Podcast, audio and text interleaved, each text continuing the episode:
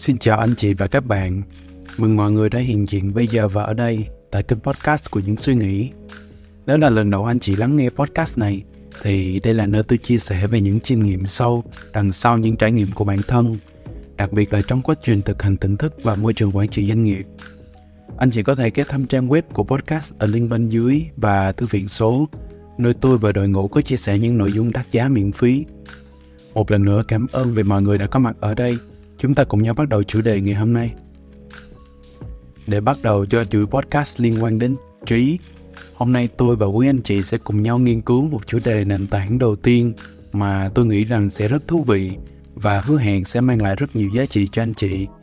Từ đó sẽ nảy sinh nhiều chủ đề phía sau. Đó là cách để thành công trong mọi mối quan hệ, từ quan hệ gia đình đến quan hệ công việc và tình cảm. Có ba lưu ý dành cho anh chị trước khi ta đi vào nội dung chính. Đầu tiên là đừng hiểu lầm rằng tôi sẽ giúp anh chị thành công trong tất cả các mối quan hệ mà anh chị có. Điều đó là bất khả thi. Thay vì lượng, podcast này sẽ tập trung về chất, tức là chỉ ra những cơ sở nền tảng xây dựng mối quan hệ và từ đó anh chị sẽ có thêm thông tin để thành công trong mọi mối quan hệ mà mình muốn. Tất nhiên đằng sau đó cũng kèm theo những đánh đổi và lựa chọn lưu ý thứ hai chính là tôi không khuyên nhủ hay đề nghị anh chị phải suy nghĩ theo mình. Cho nên như đã trình bày trong tập mở đầu, anh chị hãy xem mọi nguồn thông tin là tham khảo và tự xử lý thông tin đó làm sao để mang lại cho mình nhiều giá trị nhất. Lưu ý cuối cùng thì bài podcast sẽ chứa đựng nhiều ngữ cảnh, ví dụ trực quan, đơn giản để dễ hiểu hơn. Nhưng tôi nghĩ anh chị cũng nên liên tưởng những thông tin đã nghe vào những sự kiện trong đời sống của mình và nghiên cứu thêm để thu được nhiều giá trị hơn từ tập. Để bắt đầu thì mời anh chị tạm dừng podcast này vài giây để suy nghĩ về tất cả những mối quan hệ xung quanh bản thân mình. Ở vài mối quan hệ khăng khít nhất, hãy tự trả lời bản thân rằng với họ, anh chị là ai và ngược lại, đối với anh chị thì họ là ai.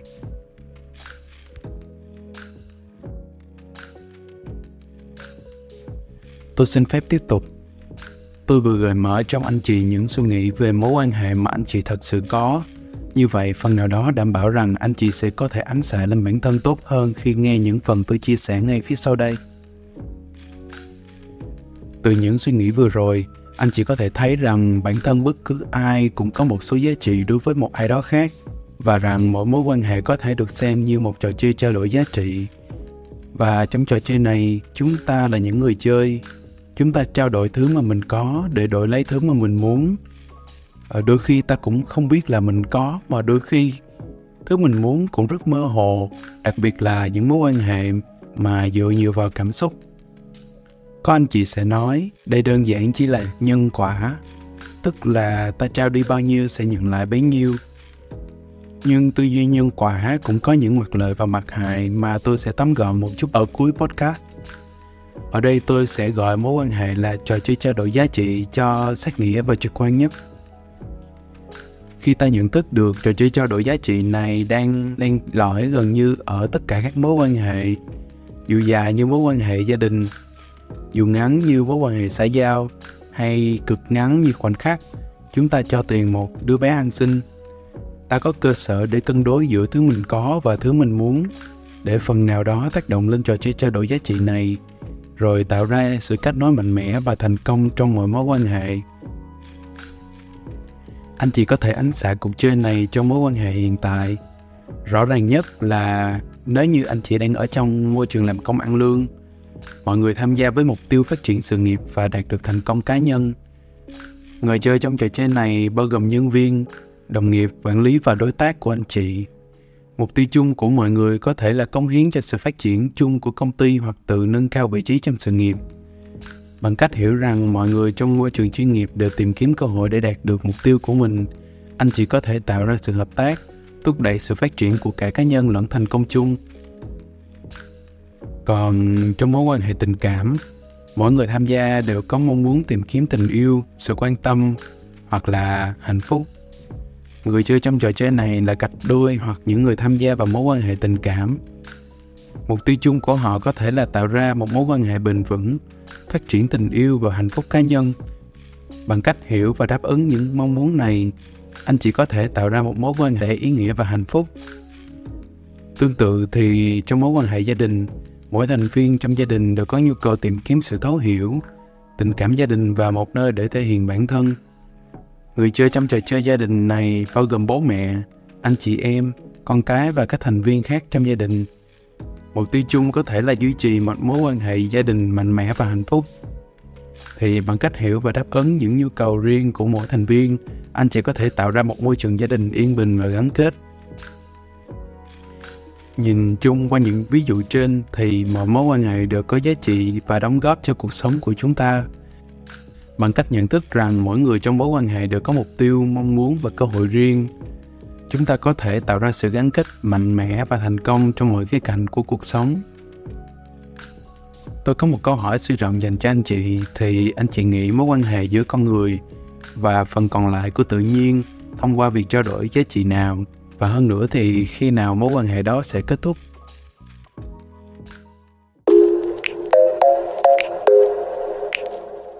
Cũng như mọi cuộc chơi, ta không thể tránh khỏi mất mát. Nhưng một bối cảnh mất mát chấp nhận được, mà vẫn đạt được thứ mình muốn thì vẫn thường được gọi là chiến thắng.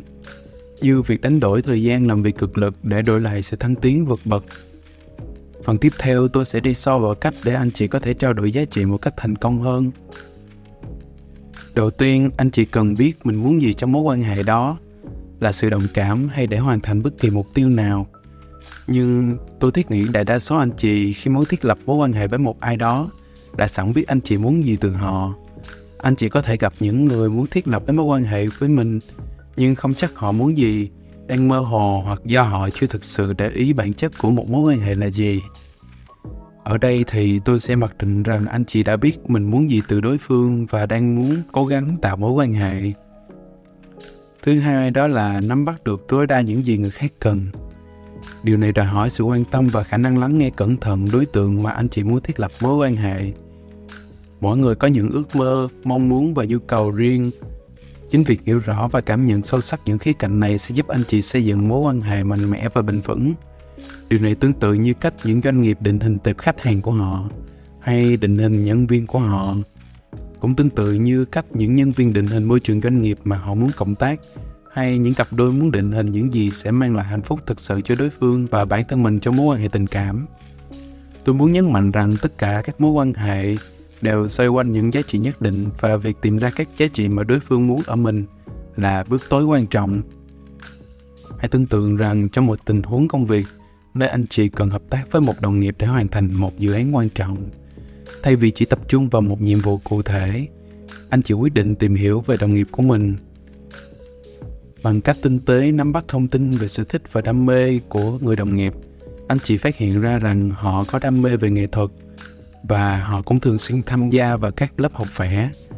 Anh chị cũng biết rằng họ đang có áp lực từ việc quản lý công việc và gia đình. Đồng thời, anh chị cũng phát hiện ra bản thân mình có một chút khả năng quản lý và hồi hòa. Anh chị có thể gợi ý một số hướng phát triển cho họ hoặc chí ít là những cuộc nói chuyện chia sẻ về thứ mà họ gặp phải. Sau cùng, họ có thể sẵn sàng sát cánh cùng anh chị một cách khăng khít hơn, chia sẻ với anh chị nhiều hơn trong dự án cho dù những thứ mà hai người trao đổi ngoài lề không trực tiếp xử lý những vấn đề của họ. Anh chị vừa hoàn thành dự án quan trọng một cách vui vẻ thành công mà có khi lại có thêm một người tri kỷ đáng tin cậy trong khi chỉ bỏ ra một chút quan tâm người đồng nghiệp của mình đương nhiên rằng anh chỉ có thể lựa chọn một hướng đi ít tốn kém hơn chính là chỉ tập trung hoàn thành công việc thôi hướng đi này sẽ xây dựng cho anh chị một hình tượng đâu đó có vẻ lạnh lùng và chuyên nghiệp hơn. Nhưng tôi tin anh chị cũng có thể hình dung được cơ hội tạo lập một mối quan hệ thú vị trong lĩnh vực hoạt động của mình quý giá đến mức độ nào đối với cảm hứng trong công việc. Như tôi cũng nói ban đầu, tất cả là sự lựa chọn.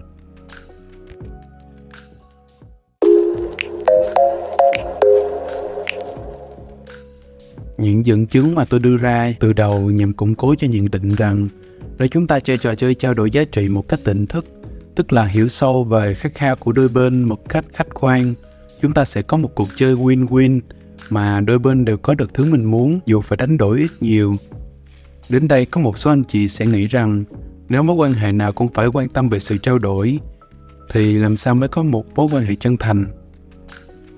Nếu xét về góc nhìn của tôi, bất kỳ mối quan hệ nào cũng là cuộc chơi trao đổi, nhất là những mối quan hệ chân thành ở đó người ta sẽ có xu hướng trao đi nhiều hơn, nhưng ít nhiều họ cũng sẽ kỳ vọng gì đó. Đôi khi còn rất nhiều nữa là đằng khác. Như một tỷ phú trao hết tài sản để làm từ thiện, ông cũng kỳ vọng rất lớn về sự cân bằng của xã hội này, hay một chàng trai bỏ cả tính mạng dành cho người cô gái anh ta yêu. Anh ta cũng sẽ kỳ vọng cho cô gái có một cuộc sống thật tốt, sống cho cả hai cuộc đời. Họ đã chơi một cuộc chơi tốt nên họ thỏa mãn với thứ mình trao đổi, dù đối với đại đa số chúng ta, nó thật sự quá đáng. Tuy nhiên thì sự quá đáng đó chỉ nằm trong đôi mắt của ta nhìn. Chúng ta nhìn thấy cảnh bi lụy hay tồi tệ, khổ đau hay sung sướng, đều nằm trong đôi mắt của mình. Ở đây nảy sinh chủ đề về góc nhìn khách quan tôi dự định sẽ mang đến cho anh chị ở số podcast sau này, mà anh chị đón xem. Và cũng nằm trong ý của một sự trao đổi chân thành. Tôi muốn nói đến luật nhân quả xin nhấn mạnh rằng tôi không ở đây để chứng minh luật nhân quả là đúng hay sai. Ở mặt lợi thì luật nhân quả có thể sẽ cho ta một tư duy tốt về sự cho đi và nhận lại. Từ đó tạo động lực cho ta cống hiến dựa trên sự nảy sinh kỳ vọng về kết quả. Nhưng nếu xét về yếu tố tâm lý khi quá tin vào luật nhân quả, chính sự kỳ vọng đó sẽ khiến người ta cố gắng điều chỉnh phần nguyên nhân sao cho phù hợp, nhất là khi đã nỗ lực quá nhiều. Trong thực tế thì kết quả hiếm khi như kỳ vọng và vì sự kỳ vọng của con người ta đôi khi quá nhiều, nên dẫn đến sự tính toán chi ly của những cuộc trao đổi sao cho phù hợp và các mối quan hệ mất đi sự chân thành. Nhiều khi ta còn có thể bị thương vì thiếu khả năng chấp nhận kết quả phủ phàng không như mong muốn. Điều mà anh chỉ có thể thấy đằng sau những cuộc tình tan vỡ, chính những khoảnh khắc tan vỡ đó, tôi tin rằng người bị tổn thương nhiều hơn khi họ đã vun đắp cho tình cảm này quá nhiều nhưng vẫn không như ý sẽ là người nghi hoặc ở lục nhân quả nhiều nhất thực ra những phần nhân mà ta thường tư duy trong quá trình kỳ vọng đến quả sao cho phù hợp, thì chỉ phù hợp một cách chủ quan trong tâm trí chúng ta mà thôi. Ngoài ra còn có rất rất nhiều yếu tố khách quan khác có thể tác động đến cuộc trao đổi mà ta không thể nào nắm bắt được. Đôi khi không phải cứ gieo nhân nào gặt quả ấy, chúng ta có thể gieo năm rồi gặt 10 hoặc không, hoặc thậm chí là âm 10 nhưng trong một điều kỳ diệu trong phương trình tạo ra trò chơi trao đổi bằng cách nào đó, vũ trụ vẫn sẽ lắng nghe ta và không bao giờ để ta thiệt thòi. Như kiểu, học rất chăm nhưng thi không đổ, bù lại lại có kinh nghiệm cho kỳ thi sau vậy. Luôn có gì đó nằm ngoài tính toán và kỳ vọng của ta cho những mối quan hệ xung quanh mình. Cho nên hãy cố gắng nhanh chóng đứng dậy mỗi khi kết quả không tương xứng với kỳ vọng. Hãy cứ thực hiện trò chơi trao đổi một cách tỉnh thức và chân thành đừng tính toán quá nhiều vì một điều tôi khá chắc chắn là anh chị sẽ không tài nào tính toán hết mọi yếu tố tác động đến những cuộc trao đổi ấy. Có khi anh chị không có được thứ mình muốn, nhưng có được thứ mình cần. Không tạo ra được kết quả ngay, nhưng kết quả ấy sẽ đến trong một thời điểm bất ngờ mà mình không hay biết. Không đạt được, nhưng một cách rất thành công. Những điều mà tôi muốn chia sẻ trong tập ngày hôm nay xin dừng lại tại đây. Nếu thấy những nội dung này để lại được giá trị cho mình thì nhà anh chị có thể chia sẻ đến bạn bè và người thân vì biết đâu họ cũng đang tìm kiếm ngoài ra thì thuật toán của các nền tảng cũng ưu tiên cho nội dung có nhiều like cho nên nếu anh chị thích nội dung mà tôi chia sẻ nhà anh chị bấm vào nút like để có thể xem được nhiều nội dung như thế này hơn và podcast của chúng ta sẽ đến với nhiều người hơn nữa. Xin cảm ơn anh chị đã chú ý lắng nghe. Chúc anh chị có một tuần đầy năng suất và xứng đáng.